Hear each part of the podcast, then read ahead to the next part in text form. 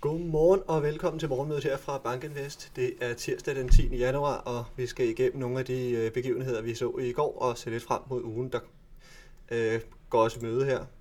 Allerførst, vi kunne i går berette om, øh, og hvad I alle sammen også har hørt om, øh, går ud fra, at der var en del tumult i Brasilien, store optøjer og stormløb på regeringsbygningerne. Der lader til at være kommet øh, indtil videre styr på det. Der er blevet anholdt øh, over 200 personer og kaldt øh, 1200 personer ind til forhør, så de seneste meldinger, de lyder trods alt på ro i gaderne, og at der er, er kommet nogenlunde styr på det. I Kina, der er der øh, øh, forlydenheder om yderligere lempelser, og altså ikke kun øh, corona-relateret, og det puster altså videre til den her optimisme, som vi har set et stykke tid i de kinesiske aktier, som virkelig er steget markant fra bunden, selvom, hvad jeg har vist på et, tidligere, det har ikke med i dag, men en graf, at øh, over en længere horisont, så er kinesiske aktier stadigvæk markant efter øh, de resterende markeder fra øh, de udviklede markeder. Så fik vi tal fra tysk industriproduktion. Den overraskede positivt og indikerer en øh, industriproduktion, som altså holder sig oven vand indtil videre. Så havde vi øh, investortilliden fra Europa, der udviste øh, markant bedring og, og fortsat øh, den, den bedrende trend, som vi har set, øh, men ligger stadigvæk på lave niveauer og kommer altså også fra utrolig lave niveauer. Og så har jeg taget lidt grafer med på inflation og renteforventninger i forbindelse med nogle øh, Fed-udtalelser, der var ude i går, og at vi ser frem mod øh, amerikansk CPI-tal her på torsdag.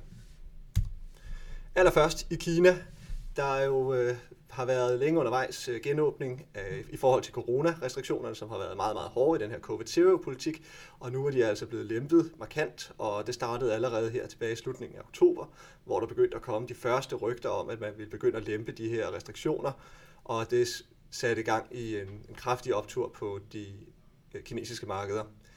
Efterfølgende så er denne her lempelse blevet, de her lempelser blevet implementeret, og øh, der er blevet genåbnet, og man slår ikke lige så hårdt ned på udbrud. Det har medført en markant smittespredning. Nu melder Beijing om, at de altså har set toppen af smitten nu, og det er på vej ned i Beijing. Beijing var et af de byer, som var øh, tidligst i gang med en, et smitteudbrud. De var så småt i gang med et smitteudbrud, da lempelserne blev implementeret.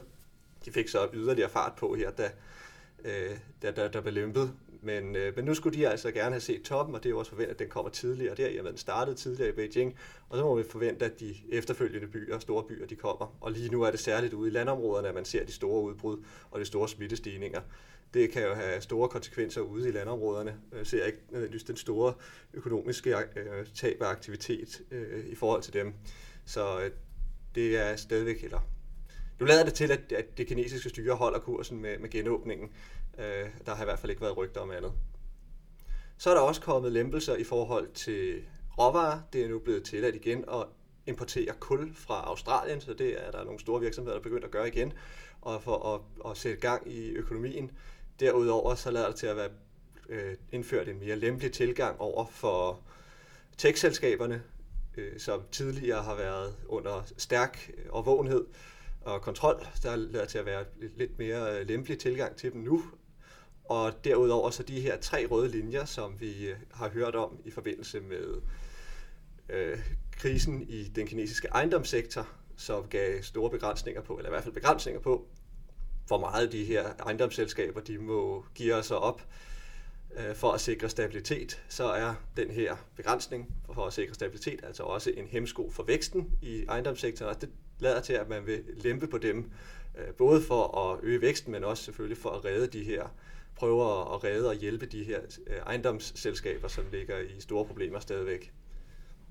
Og det har altså medført en øh, optimisme, og som nu puster yderligere til den her optimisme på de kinesiske markeder. Og her der har jeg plottet MSCI China, øh, Total Return i dollar, og reverseret den på 100 i, her i slutningen af oktober, der hvor den når sit lavpunkt. Der er vi altså nu 50 procent oppe fra bunden, som vi så, da der kom de første rygter om genåbning, og det er steget meget kraftigt her på de seneste dage her oven på årsskiftet.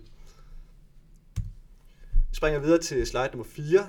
Der kom tal på den tyske industriproduktion, og det er altså et, øh, et tal, der hopper og danser lidt.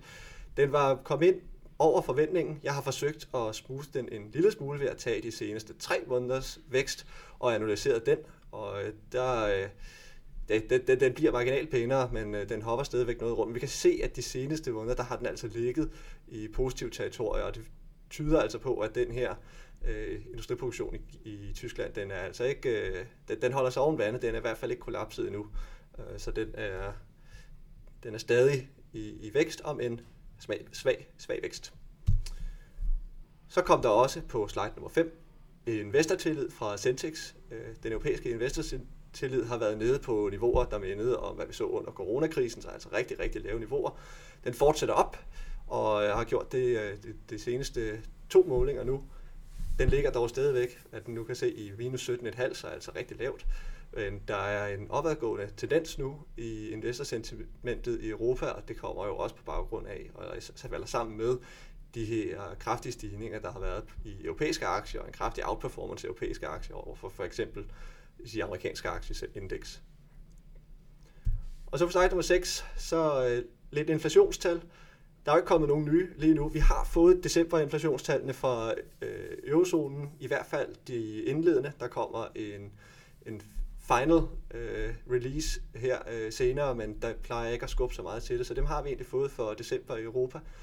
For USA så får vi CPI-tal på torsdag, og så i næste uge, og jeg tror det er på onsdag, der får vi så øh, PCE-tallet, som er Feds foretrukne inflationsmål, og så kan give en guide til øh, Fed, når de skal holde møde her i slutningen af januar og lave offentliggøre deres beslutning på øh, stigende, stigningen i rentesatsen den 1. februar. Men det vi ser i inflationstallet, hvis vi lige tager den højre grad først, det er den europæiske inflation, der har vi nu set i hvert fald en meget, meget svag indikation på, at headline-inflationen, den mørkeblå kurve, er toppet ud. Og der var altså et fald i den årlige stigning i inflationen i Europa ved øh, december, i december. Det vi dog også ser, det er, at kerneinflationen, den følger altså ikke med ned på samme måde, i hvert fald ikke nu. Den fortsætter stadigvæk op, og endda kraftigt op. Øhm, og det er det, der begynder at blive den store hovedpine for øh, policymakerne nu, og centralbankerne, at de skal tage stilling til den her kerneinflation, som indeholder, eller så, så puster til løninflationen også, og det er der, hvor vi kan begynde at se den her øh, lønprisspiral. At energipriserne, de hopper op og ned, det, øh, det, kan, det kan godt, det giver stadigvæk også et inflationspres, og det giver også et lønpres. Men hvis man ser kerneinflationen, der ligger vedvarende højt, så vil man i stigende grad se krav på højere lønstigninger ude i, øh, i arbejdsstyrken, og, og det vil altså puste yderligere til den inflation. Og det er i hvert fald noget, vi har hørt fra USA, og nu springer vi over til den venstre graf med den amerikanske CPI, ud over for USA og Fed, at de siger, at nu skifter de fokus over mod løninflationen, og dermed også i højere grad øh, core CPI, øh, eller kerneinflationen, og holder øje med, om der begynder at ske en acceleration der. Billedet er lidt anderledes i USA. Den øh, øh, headline-inflationen, den overordnede inflation, den er, har toppet. Øh, den er på vej ned, og i hvert fald et midlertidigt top, men den er i hvert fald toppet ud af det, vi kan se nu. Den er toppet ud og er på vej ned. Der er lidt mere træhed i kerneinflationen. Den hold, har holdt sig flat over den periode, hvor øh, den overordnede inflation altså er faldet ned, og den har også været meget drevet af faldende energipriser, øh, Øh, den her overordnede inflation. Og dermed forventer man også på torsdag, at vi ser en yderligere, et yderligere fald i den overordnede inflation, men faktisk at kerneinflationen den øh, står til en stigning. Så noget, som kan, kan give et, et, et overordnet positivt billede med, en, med aftagende inflation, øh, meget, meget kærkomt.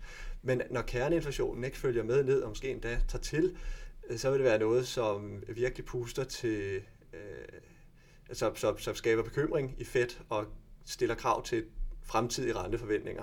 Og det havde vi også nogle Fed-medlemmer, der var ude og tale om i går, så hvis vi springer til slide nummer 7, så var Rafael Bostic og Mary Daly ude og tale, og de fortalte, at de så egentlig gerne, at renten, den korte rente, den kom op i spændet 5 til 5,25, før de begyndte at revurdere øh, situationen og se, om man skulle pause, eller om man skulle fortsætte, eller hvad man skulle gøre.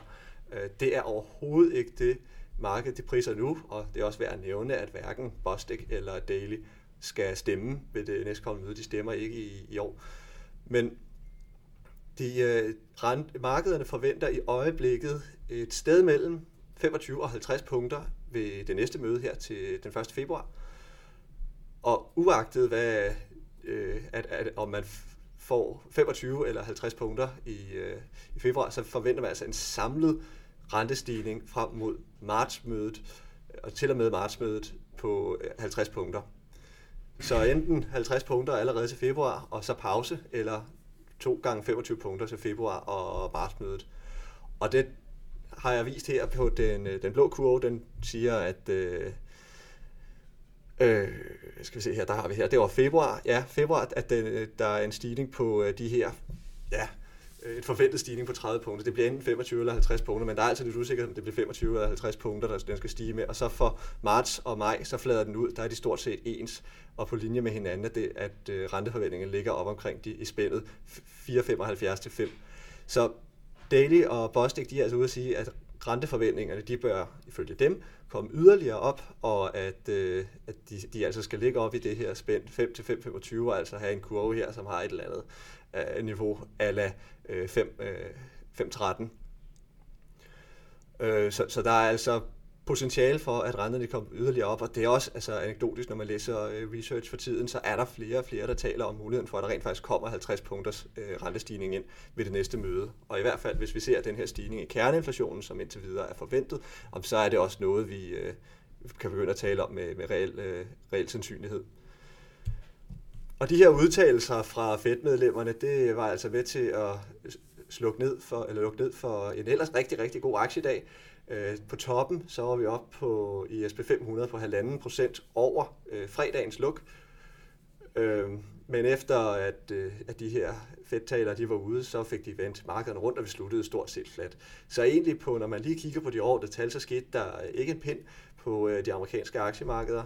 Men hvis man går videre til slide nummer 9 og går lidt ind under øh, overfladen, så, øh, jeg har simpelthen fået de forkerte øh, overskrifter på de her grafer, kan jeg se, der står stigende 10-årige renter og stejler rentekurve i USA. Det har absolut intet med det her at gøre.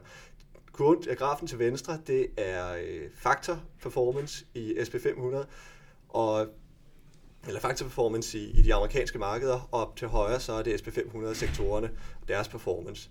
Og der er, hvis vi starter til venstre, et øh, klart cyklisk tilt. Øh, cykliske aktier outperformede defensives, der var underperformance i lav volatilitet og kvalitetsaktier, mens øh, small cap, det var øh, stedet at være i går. Det samme billede gør sig gældende over i, øh, på sektorniveauet, hvor det altså er øh, outperformance i de cykliske consumer discretionary og IT-sektorer, mens øh, healthcare og consumer staples, de øh, måtte holde for og altså så negativt afkast. Til allersidst, så øh, vi har lidt blandede markeder i øh, Asien. Japan, den holder sig stadigvæk i plus, og Hongkong er nede. Shanghai, skal vi se, svagt plus, stort set flat. Og så har vi altså negative futures i både øh, Europa og i USA. Europa, der har et øh, tab fra øh, den amerikanske session at indhente, og så øh, et, et svagt negativt øh, futures-niveau i øh, USA også. Og det var, hvad jeg havde i dag. Tak fordi I lyttede med, og vi høres ved igen i morgen.